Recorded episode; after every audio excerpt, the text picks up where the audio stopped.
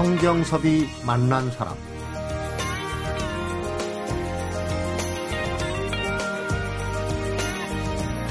통장 잔고는 늘 마이너스. 새벽부터 밤까지 열심히 일한다 해도 직장은 믿을 수가 없는 데다 불안하기까지 하고요. 내 집 마련은 평생 못할 것 같기도 하고 해를 거듭할수록 노후에 대한 불안은 커져만 갑니다 속은 이런 걱정들로 꽉 차서 웃고 있어도 웃는 게 아닌 사람들이 요즘 참 많습니다. 생각해보면 한국 전쟁 때보다는 굶는 사람도 줄었고 그 어느 때보다 확실히 훨씬 더 잘 살고 있는데 왜 그럴까요?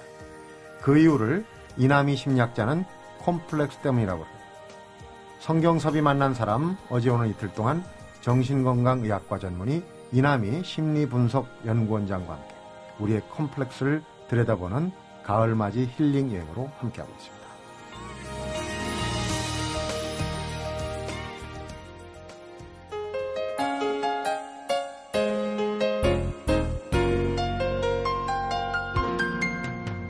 가을맞이 힐링 여행이라고 그러니까 조금 너무 거창한 것 같고 어제 약간 오그라드는데요. 네, 어제 콤플렉스 중에 이제 허위 의식 네. 그 생각이 납니다. 네.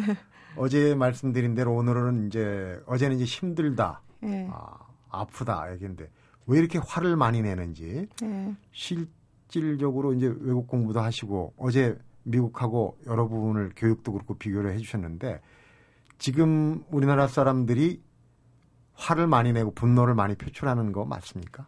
그 과거보다는 많이 내지만 글쎄요 그거를 우리나라가 더 많이 화낸다라고 하기는 힘들고요. 음. 양태가 조금 달라지는 거는 있죠. 그러니까 평균적으로라고는 네. 볼수 없지만 네. 좀그 말하면 심리치료나 정신과 치료를 받아야 될 사람들이 좀 늘고 있다 이런 얘기인가요? 그리고 본인들이 그걸 이제 문제라고 생각을 하고요. 네, 본인들이. 그러니까 예, 그리고 또 주변에서도 그걸 문제라고 생각하는 부분도 있고요. 음. 막 기억하실지 모르겠는데 전쟁 끝나고 나서 그 여기저기 행패 부리고 다니는 사람들 꽤 많았는데, 네, 네. 예, 그 기억하시죠? 전역한 군인들. 네, 네. 뭐뿐 아니라 뭐 여러 종류. 그 네. 어렸을 때 아마 기억하실 거예요. 집에 있으면 많이 찾아오죠. 예, 그리고 가정 폭력, 성 폭력도 사실 그 당시에 외부로 노출이 되지 않아서 그렇지 굉장히 심각한 경우도 많았습니다. 네. 근데 지금은 아이들이 또 여성들이 깨 있기 때문에 그걸 다 보고를 하기 때문에 좀 더 많아지는 그런 예전엔 당하고도 밖으로 노출 그렇죠. 안 했어요. 예, 음. 예, 그러니까 그런 통계적인 그 착시 현상도 좀 있긴 해요. 음.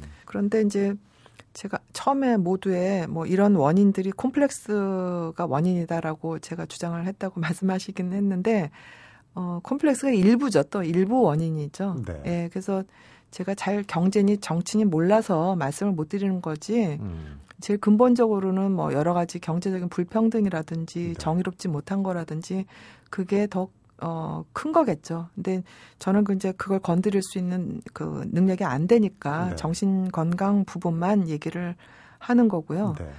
어, 우리나라 사람들 지금 분노하는 것 중에 정당한 분노도 저는 있다고 봐요. 그러니까 정의롭지 못한 거에 대해서는 분노를 해야 바뀌죠. 예, 사회 예. 발전의 예. 원동력이 되기도 음, 해요. 음. 그래서 그거를 무조건 분노하지 말아라 하는 것도 그건 문제가 되고 그리고 그래도 좀 저는 긍정적으로 보는 게 우리나라 사람들이 그 뭐 악플 달고 뭐 이런다고 참 문제다 얘기하고 또 말도 참 너무 함부로 하고 TV나 이런 데 보면은 재밌긴 하지만 정말 너무 저렇게 하면 안 되는데 하는 부분도 있어요. 네. 그런데 그렇게 함으로 인해서 그 미국이나 일본에 보면은 총기나 그 잔인한 폭력 상당히 많습니다. 물리적인 폭력으로 그렇죠. 그러니까 말안 하는 대신 갑자기 욱하거든요. 네. 그리고 또 우리나라가 폭력이 많다 많다 그러지만 아프리카 이런 데 내전하면서 그 어마어마한 폭력이 지금도 여전히 벌어지고 있는 거에 비하면 우리나라는 굉장히 점잖습니다. 그나마. 네. 그리고 기억하실지 모르겠지만 한 10년, 20년 전에는 사고 났다 하면 사람들이 내려와서 다 싸웠어요. 붙잡고. 네. 쌍욕하고. 되잡이질 했죠. 예, 그러죠. 근데 지금은 내리면 일단 사진 찍고 보험회사 불러요. 음. 그러니까 상당히 여유로워지고 점잖해진 부분도 많아요. 네. 그, 그런데 이제 지하철이나 이런 데서 뭐 그런 것도 이렇게 가, 가만히 관찰해 보면요. 너무 피곤해서 그런 부분도 있어요. 음. 그 아줌마들 종종 뭐 코미디 프로그램의 조롱거리가 되죠. 네. 뭐 자리만 있으면 가방을 던지고 들어서도 찾는다. 음. 근데 실제로 그 아줌마들이 왜 그런지를 한번 생각을 해봐야 되거든요. 네. 하루 종일 노동하고 집에 가면 또 집안일하고 그러면 지하철에서 앉고 싶은 거가 인지상정이거든요. 네. 또 젊은 사람들도 20대 아이들 뭐 왜 양보 안 하냐고 그렇게 얘기를 하지만 저는 요즘에 20대 아이들 보면 굉장히 불쌍해요. 굉장히 열심히 일하는 사람들 많아요. 네. 걔네들이 하루 종일 일하면 아무리 20대지만 좀 자고 싶고 앉고 싶고 눕고 싶을 거란 말이에요. 그러니까 그런 아이들이 누워서 자는 척 한다고 생각하시지 말고 음. 우리 같은 기성세대들이 아이고 쟤네들이 오죽하면 저러겠냐라고 생각해주고 넘어가면 되는 부분이 있거든요. 네. 그러니까 어, 지금 뭐 통장 잔고 마이너스고 뭐 이런 거 걱정하지만 그래도 저는 20대가 3, 40대보다 나은 부분이 참 많다고 봐요. 음. 왜냐하면 3, 40대는 계속 성장하던 시기에 10대, 20대를 지나던 아이들이에요. 사람들이에요. 그래서 그 노후에 대해서 지금 20대만큼 걱정 안 했어요. 네. 근데 지금 20대 아이들은 어렸을 때부터 IMF도 받고 우리 사회가 더 이상 성장하지 않는다는 거를 아는 아이들이에요. 그래서 노후를 걱정을 지금부터 해요. 네.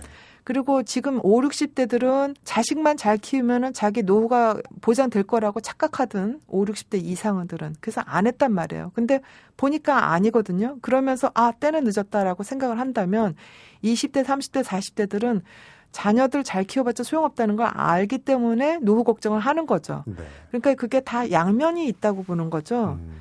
그러니까 걱정을 하는 사람들은 그래도 준비를 하는 사람들인 거죠. 네. 그러니까 걱정이 많다는 거는 우리나라에 그래도 미래가 있다고 봅니다. 저는 네. 세대 간 성찰이 좀 필요해요. 네. 돌아다 보고 아까 얘기하신 게 정말 공감이 갑니다. 그런데 일단 이제 양태 양상이 다르, 달라졌다는 부분 중에 어, 상담을 하러 오시는 분들 중에는 이제 자기가 어, 분노, 화를 많이 내는 게 본인이 스스로 문제가 있다고 느끼시는 그런 분들이 많다고 얘기를 했는데 네. 주로 어떤 이유 때문에 화를 많이 내고 또 왜그 음. 어, 화를 내는 게 문제가 되는지.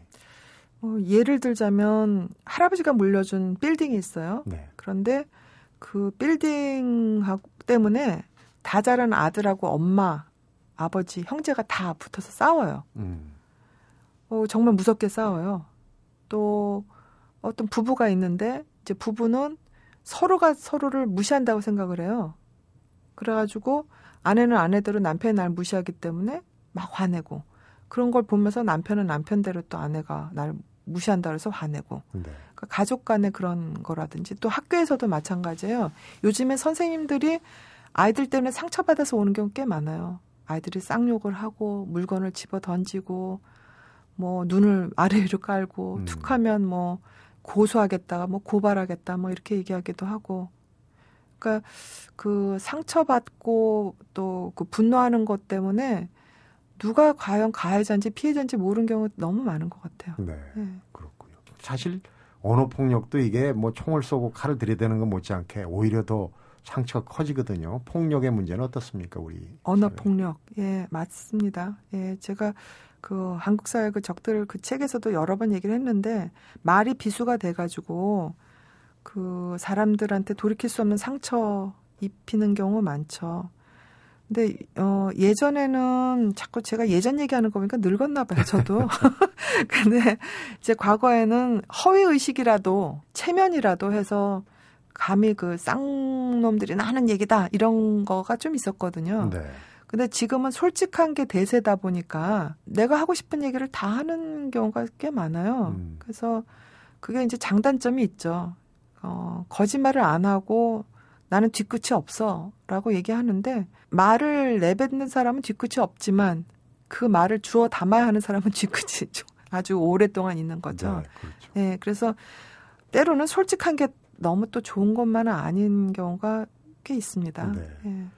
그러니까 이제 학교 얘기도 하고 뭐 직장도 있을 수 있지만은 아무래도 가장 큰 문제는 가족 간에 분노하게 되고 또 거기에서 폭력으로 이어지고 하는 게 사실은 가장 원초적이고 심각한 부분이 아닌가 싶어요. 실제로 상담 예를 보면 그런 경우가 네. 적지 않겠죠. 예, 가족은 내 몸처럼 편하니까 또 가족이니까 하면서 기대하는 게 많거든요. 네. 그리고 조심도 덜 하고. 그래서 더 상처도 많이 주고. 그리고 남이라면 안 보면 그만이잖아요. 근데 가족은 참 그러기가 힘들죠. 가족이니까. 또 책임감도 있는 거고. 그래서 그 뭐 얼마 전에 돌아가신 그 최인원 선생님도 원수를 사랑하라 해서 원수가 가족이야 이렇게 얘기하셨다고 네. 그러는데 가족이 제일 큰 원수이기도 하죠. 전생의 원수라고 그러잖아요. 네. 그 일리가 있는 얘기거든요. 그래서 가족이니까 편하게 생각하시지 말고 가족이니까 더 조심하는 게 사실은 원칙입니다. 네. 예. 가족이니까 더 어, 편하게 생각하고 쉽게 생각할 수 있는데 사실 이런 얘기를 하는 저조차도 네. 이 박사님 어떠신지 몰라도 아무 생각 없이 이야기를 던졌다가 나중에 후회하는 경우가 많거든요. 그렇죠. 생각을 미리 좀 하고 그랬으면 좋겠는데 네. 인간이라는 게 좀 사람이니까. 네. 예, 예.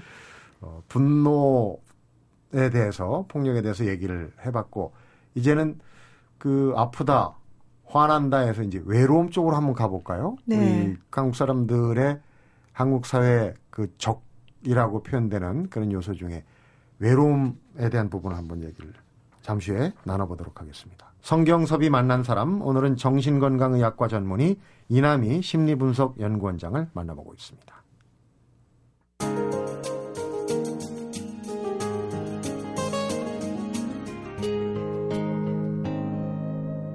성경섭이 만난 사람 얼마 전에 그 노후 관련 인터뷰를 하면서 나오신 분이 그런 얘기를 하더라고요. 나이 들면은 친화력보다는 고독력을 키워라. 네. 전체적인 세대로 보면은 이 외로움의 문제가 한국 사회에서 어떤 양상으로 나타나고 있는지 특히 이제 문제가 있다고 생각하는 분들. 어, 고독은 노인들만의 문제는 아니죠. 지금 젊은 그렇죠. 애들, 10대 애들도 그렇고요. 왕따도 사실 고독감이죠. 그리고 SNS에 굉장히 많이 집착하는 것도 고독에 대한 두려움도 있거든요. 음. 그러니까 페이스북하고 뭐 이러면서 내 존재감을 많은 사람들한테 그 관계가 있다라는 거를 과시하면서 그거를 어, 내 존재감이다라고 믿는 것 자체가 고독에 대한 불안이죠. 그러네요. 뒤집어 보면은 그렇죠. 고독하기 때문에 또, 네. 더 관계를. 네. 그리고 노인들이 그 고부 갈등이라든지 뭐 장서 갈등이라든지 이런데 밑바닥을 보면 그 노인들이 고독 익숙해지는 게 두렵고 소외될까봐 두려워서 젊은 사람들 못 살게 구는 부분도 있거든요. 아, 그래요? 음. 어, 그러니까 뭐 시어머니가 며느리 그 질투하는 게 뭐예요? 그러니까 나는 내버려 두고 니네들끼리 재밌게 살지거든요. 네. 또 어, 사위한테 괜히 장모가 시, 심통 부리는 것도 마찬가지고요.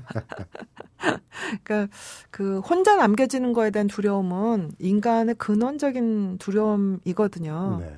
그러니까 아무리 잘난 척해도 뭐 무인도에 혼자 있을 때 아, 난 참 좋다 이렇게 하는 사람은 그 사람이 아니겠죠. 음. 예, 사람은 군락 동물, 군집 동물이기 때문에 주변에 사람을 필요로 합니다. 네. 그런데 그게 또 너무 지나치면 왜 한 대 생지 실험이 있어요. 생지를 그 조그만 공간에다가 이제 몰아놓고 어느 그 숫자 이상이 되면 서로 물어 뜯고 죽이고 자살하고 동성애하고 뭐 여러 음. 가지가 많아져요. 병리 현상이 나오고. 예. 그러니까 이게 적절한 수준에서 어떤 때는 고독하고 어떤 때는 사람들하고 잘 어울리고 그걸 잘 그, 어, 잘 찾아야 되는데 그게 음. 어렵죠. 예.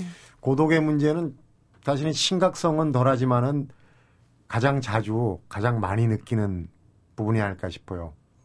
심리학자시고 많이 하시는 이남의 박사님은 어떻게 해결하십니까? 본인의 아, 고독 외로움에 대해. 글쎄 말이야. 저는 근데 아주 어려서부터 지금까지 사람들한테 너무 많이 둘러싸여 살아요. 뭐 처녀 쪽에는 막 20명, 30명 되는 친정 식구들, 다음에는 뭐 매일 찾아오고 뭐 이러니까 고독할 시간이 거의 없죠. 그리고 음. 어쩌다가 혼자서 밥 먹으면 너무 좋고 또 제가 그동안에 좀 아팠던 적이 이제 여러 번 있었는데 다른 사람들 같으면 누구 와서 간호해달라고 그러잖아요. 근데 저는 오지 말라고 그랬어요. 혼자 자게 냈더라고. 음. 그러니까 이제 지금 그래도 이게 건강하고 젊으니까 하는 거고요. 이제 늙으면 저는 아들만 둘이기 때문에 고독할 가능성이 아주 높죠. 그래서 아마 고독한 거 잊으려고 일하는 것 같기도 해요. 네. 예, 일하고 남한테 베풀면 좀 덜 고독하니까. 고독도 그렇고 외로움도 그렇고 네. 이런 상처가 나는 없다 하는 사람은 오히려 정신질환일 가능성이 많다고 그러시네요. 그렇죠. 어, 아마 내가 상처받을 일을 다 남한테 떠넘겨서 그러니까 음. 남한테 상처를 많이 줬기 때문에 내가 상처를 안 받는 거죠. 음. 서로 어울려 사는데 생각이 다른데 어떻게 상처를 안 주겠어요. 네. 네. 컴플렉스 12가지 중에 의외의 항목이 있습니다. 이해가 되면서도 음. 가족이라는 네. 단어가 들어가 있네요. 콤플렉스 중에. 네. 뭐 어머니 컴플렉스, 아버지 컴플렉스도 크게 말하면 이제 가족 컴플렉스게 가족의 네, 범주 범주 들어가고 또 요즘에는 특히 이제 가족의 범위가 점점 줄어들고 있잖아요. 1인 가족 이렇게 돼 가잖아요. 네. 기껏해야 2인 가족이 되잖아요. 그거 가족은 울타리거든요. 근데 울타리가 지금 없는 없어지죠, 점점. 그리고 내가 스스로 내 울타리가 돼야 되는 부분이 많기 때문에 가족 구성원이 적어지면 적어질수록 상대방에 대한 기대는 더 커지고 네. 또 상처받으면 그 강도도 더 강해지고 음. 그래서 그 컴플렉스가 옅어지는 게 아니라 조금 더 강해지는 부분이 있죠. 양상도 좀 바뀌잖아요. 네. 물론 이제 갈등으로만 보는 건데 네. 고부간의 갈등 아주 뭐 대표적인 네. 가족의 컴플렉스라고 볼 수 있었던 건데 지금 이제 양태가 며느리 살이를 하는 시어머니가 더 많죠. 음. 그래서 예전에는 시어머니들이 어떻게든지 며느리랑 같이 살아라고 그러는데요. 요새는 며느리들이 근처에 오는 것도 싫어하는 시어머님들도 많아요. 같이 안 살겠다는 사람들이 정도뿐이 아니라 네. 근처에 오는 것만도 싫어하는 경우가 많아요. 왜냐면 와가지고 어머님 뭐 해놓으신 거 없어요? 뭐 그러면서 자꾸 뜯어나간 가라 그러고. 애 데리고 오고. 네. 그리고 네, 왜돈 안 주세요? 뭐 이런 얘기 하고 뭐 시도 때도 없이 쳐들어와 가지고서는 뭐 이건저건 요구하고 또 심지어는 야단도 치고 뭐 이러니까 뭐 그동안 사, 해놓으신 게 뭐 있어요 뭐 이러면서 음. 왜 우리한테 집도 안 사주세요 뭐 이런 얘기 하면 무섭잖아요 그러니까 도망가죠 그리고 시, 시부모들이 이제 며느리랑 같이 살다가 독립해서 나오면서 병이 없어져요 같이 살면 막 여기 아프고 저기 아프고 그러다가 그러니까 화병을 오히려 시어머님들이 겪는 경우가 상당히 많아졌어요. 그러면 예전하고 역전이 되는 건데. 예, 물론 100% 그런 건 아니에요. 네. 여전히 네. 이제 며느리들 중에서도 힘든 경우도 많고 그런데 퍼센트가 점점 더 노인들한테 가는 건 확실해요. 박사님이 얘기하시는 거니까 이제 심각성 있는 위주로 얘기하는 거니까. 예, 퍼센트로 보는 거죠. 어, 예. 지금 이제 사위하고 네. 장모하고의 갈등 네. 이게 좀 약간 미국식 문화 때문에 그렇죠. 그렇다고 하는 예, 것도 예, 있고 한데. 예, 예. 미국의 이제 장, 그 우스갯소리에서 왜 장모하고 사위가 서로 싸우는 것참 농담에 잘 등장하잖아요. 우리 고부 갈등처럼. 그, 예. 그게 우리나라 지금 부계 사회에서 모계 사회로 넘어가는 부분이 있습니다. 그 어떤 사람들은 그래도 여전히 시댁에 돈 주는 게 많다. 그 무슨 모계 사회냐 이렇게 얘기하는데 시댁에 공식적으로 주는 돈은 많지만 비공식적으로 들어가는 돈은 아마 차가가 더 많을 거예요. 그래요. 음 그리고 그거 이제 아내들이 얘기를 잘 안 하죠 남편한테는. 경제권이 아내한테 있으니까 요즘에 같은 경우는 이제 아내한테 있으니까. 예, 거의 월급 봉투제로 가니까요. 그리고 아이들 키우는 문제도 시부모가 키우는 것보다는 장모님이 키우는 게 더 맞잖아요. 네. 그 어떻게 맞다는 게 뭐냐면 편하죠. 아내로서는. 그러니까 맞벌이 부부 많아지면서 장인 장모 근처에 가는 게 더 많아지거든요. 음. 어떤 경우가 나쁘다 좋다고 얘기할 수는 없고요. 항상 그 장단점이 있어요. 그래서 사위들이 오히려 예전보다 좀 더 소외감 느끼고 또 요즘에 이제 장인 장모들이 예전하고 달리 딸들한테 무조건 참으라고 안 그러고 네. 수틀리면 이혼하고 와 뭐 이런 경우도 꽤 있어요. 음. 그러니까 이제 사위들이 장인 장모가 시, 싫은 경우도 많죠. 네. 예. 백년 손님은 아닙니다. 이제 더 이상은. 손님의 지위가 흔들리는 예, 흔들리죠. 음. 예.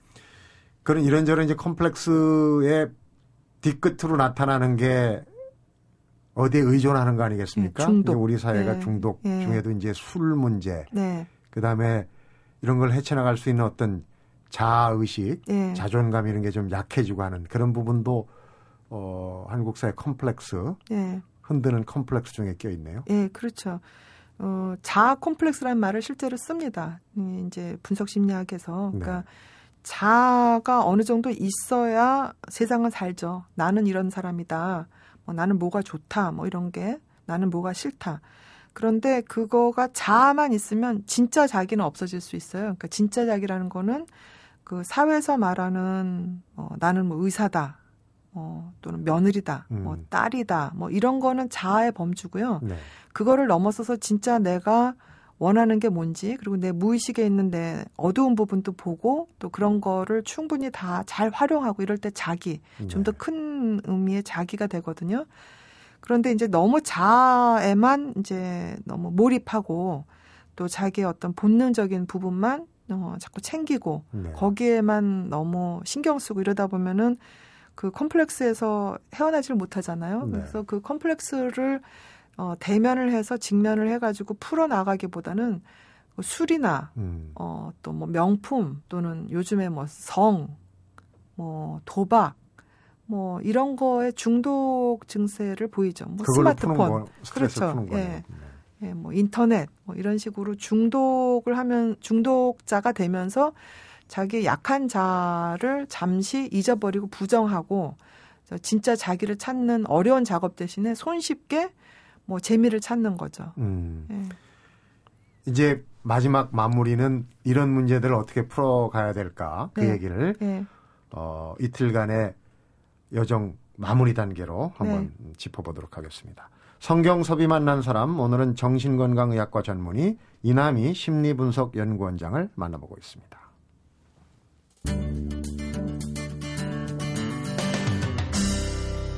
성경섭이 만난 사람 그 한국 사회 적들의 부재가 컴플렉스 덩어리 한국 사회에서 상처받지 않고 사는 법이라고 네. 하셨는데 상처를 받지 않는 사람은 남한테 떠넘긴 거라고 그랬으니까 네. 상처를 덜 받고 사는 법이 되겠네요. 네, 상처 받고 어, 회복하는 법 이렇게 회복하는 예, 법이라고. 그렇게 했으면 더 좋았을 텐데 제목을 제가 잘못 붙인 것 같습니다. 어. 그 심리학 중에도 이제 우리가 그냥 들은 풍월로 심리학 하면은 프로이드 얘기를 많이 하잖아요. 네. 근데 또 한 분의 그 칼융 위대한 네. 칼융 네. 선생님이 계시는데 네.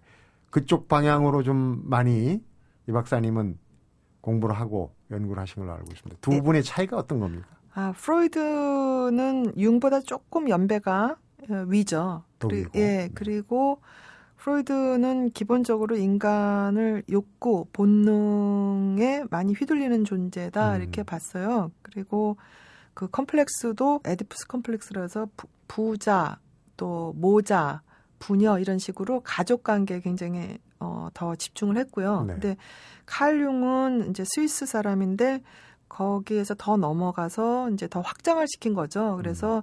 컴플렉스는 그런 에디푸스 컴플렉스 같은 가족 내만 국한되는 게 아니라 네.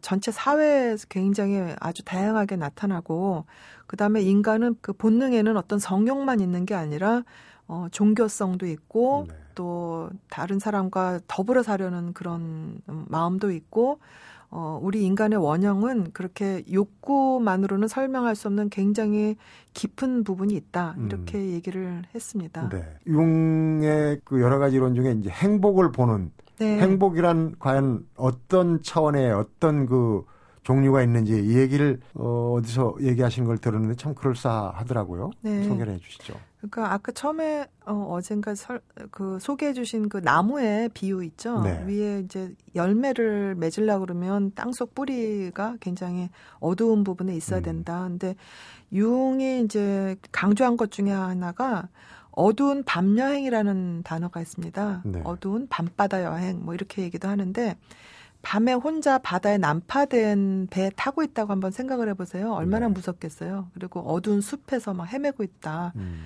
근데 우리 인간의 무의식은 그런 여정을 항상 겪는다는 거죠.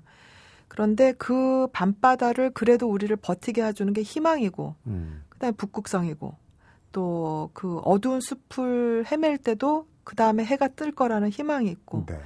어, 또 누군가 나를 기다려주는 사람이 있다라는 거죠. 그러니까 희망을 가지고 있으면 지금 굉장히 고통스러워도 그 고통이 결국에는 나한테 큰 걸음이 될 수 있다는 음, 거죠. 그러니까 어둠이 끝날 것이다는. 그렇죠. 그런. 그리고 그 어두움을 겪어야 사람이 훨씬 더 그 시원한 경지를 맛볼 수 있다는 거죠. 네. 그러니까 뭐 공주님, 왕자님으로 편하게 행복하게 살면 그 사람은 진짜 참자기를 만날 수 있는 기회가 없는 거예요. 네. 좀 거지도 돼 보고 뭐 고아도 돼 보고 뭐 어디 가서 모멸감도 겪어보고 그래야 그 사람이 단단해지면서 진짜 자기를 내면으로 들어가서 본다는 거예요. 네. 그러니까 우울증이 있다고 해서 어 나는 패배자다 이렇게 생각할 게 아니라 아, 내가 우울한 거는 지금 내가 내 안으로 여행을 떠날 수 있는 기회가 온 거구나. 내가 그동안 너무나 외부적인 거에 매달려 살았기 때문에 내 내면을 소홀히 했구나라는 네. 생각을 하면서 우울증은 내가 성장할 수 있는 굉장히 큰 기회다. 그렇게 생각을 하면 그 우울증이 반, 어, 반드시 어떤 질병이나 네. 자살로 이르는 그런 게 아니라 어, 참자기를 찾을 수 있는 굉장히 좋은 기회가 되는 거죠. 네. 그러니까 행복의 전제는 일단 불행한 걸 겪어야 된다는 얘기죠. 음. 그 불행한 거를 알아야 행복이 뭔지 알죠. 항상 좋은 거 있으면 좋은 건지 몰라요. 네. 가뭄을 겪었어야 풍년이 드는 해를 고마워하는 거죠. 네. 그러니까 행복의 전제는 불행이라고 생각하는 게 융심리학의 가장 그 핵심적인 그 개념 중의 하나입니다. 네. 어제 오늘 쭉 얘기를 들어보면 이제 콤플렉스 덩어리 한국 사회라고는 얘기하지만은 네.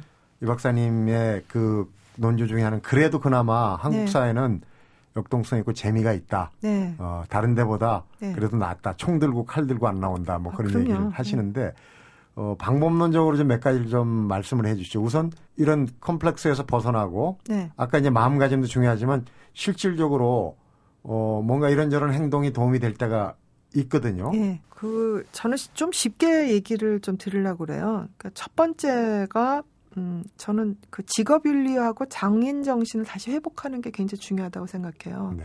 내 직업에 대한 철저한 책임감이 있으면 지금 좀 괴로워도 참을 수 있는 부분이 있어요. 그 다음에 장인 정신이 있으면 내가 하다못해 하다못해는 아닙니다. 굉장히 훌륭한 일이죠. 네. 뭐 문고리를 만들어도 훌륭한 장인이 되는 거고 의자를 만드는 건 아, 아티스트예요. 예술가예요. 그렇죠. 예. 그렇게 해서 내 일에 책임감과 자부심을 갖는 거 어, 저는 청소하는 분들 이 세상에서 제일 존경합니다. 내가 제일 제가 제일 힘들어하는 부분이 또 청소기 때문에 네.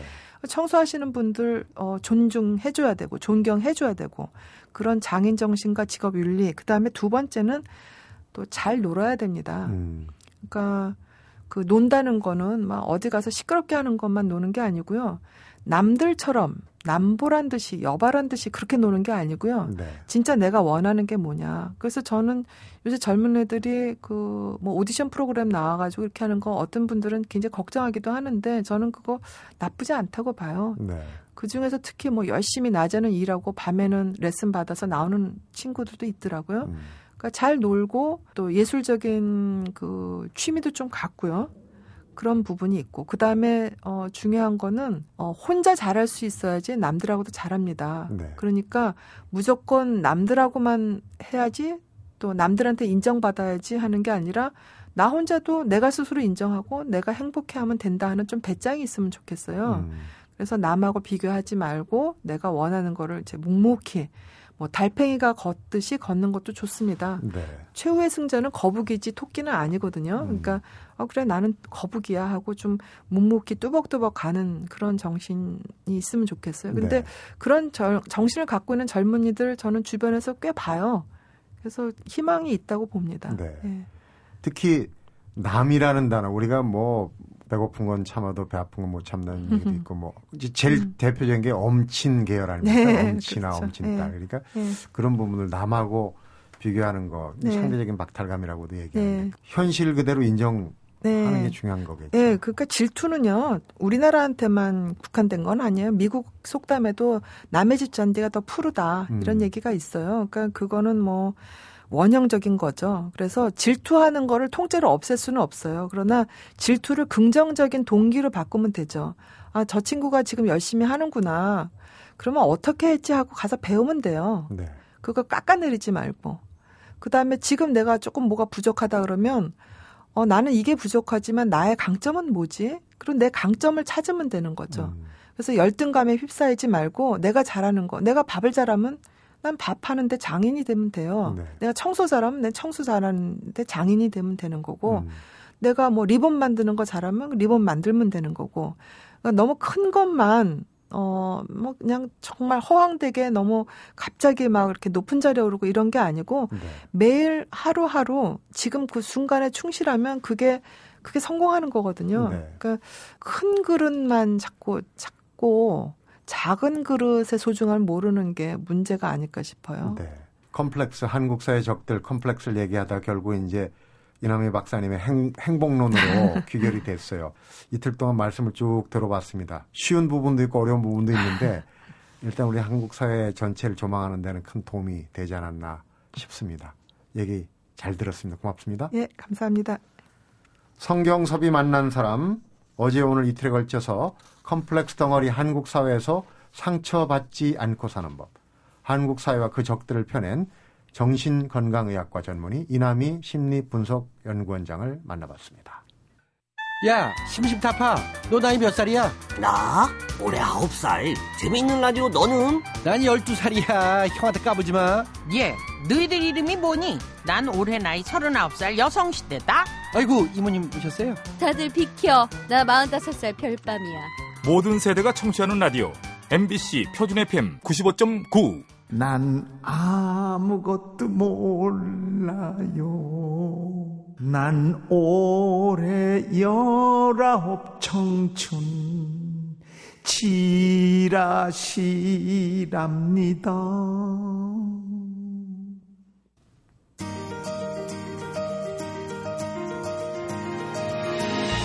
우리는 행복한 동시에 불행해질 수밖에 없다. 이 두 가지를 다 가질 수밖에 없다. 그게 우리의 운명이다. 빛이 있으면 그림자가 있고 낮이 있으면 밤이 있는 거다. 불행이 없다면 행복이란 개념도 없다. 그럼 어떻게 할까? 어떻게 해야 행복해지느냐에 대한 이남희 원장의 답을 전해드리면서 성경섭이 만난 사람 어제 오늘 이남희 원장과 함께한 가을맞이 힐링여행 여기서 인사드립니다.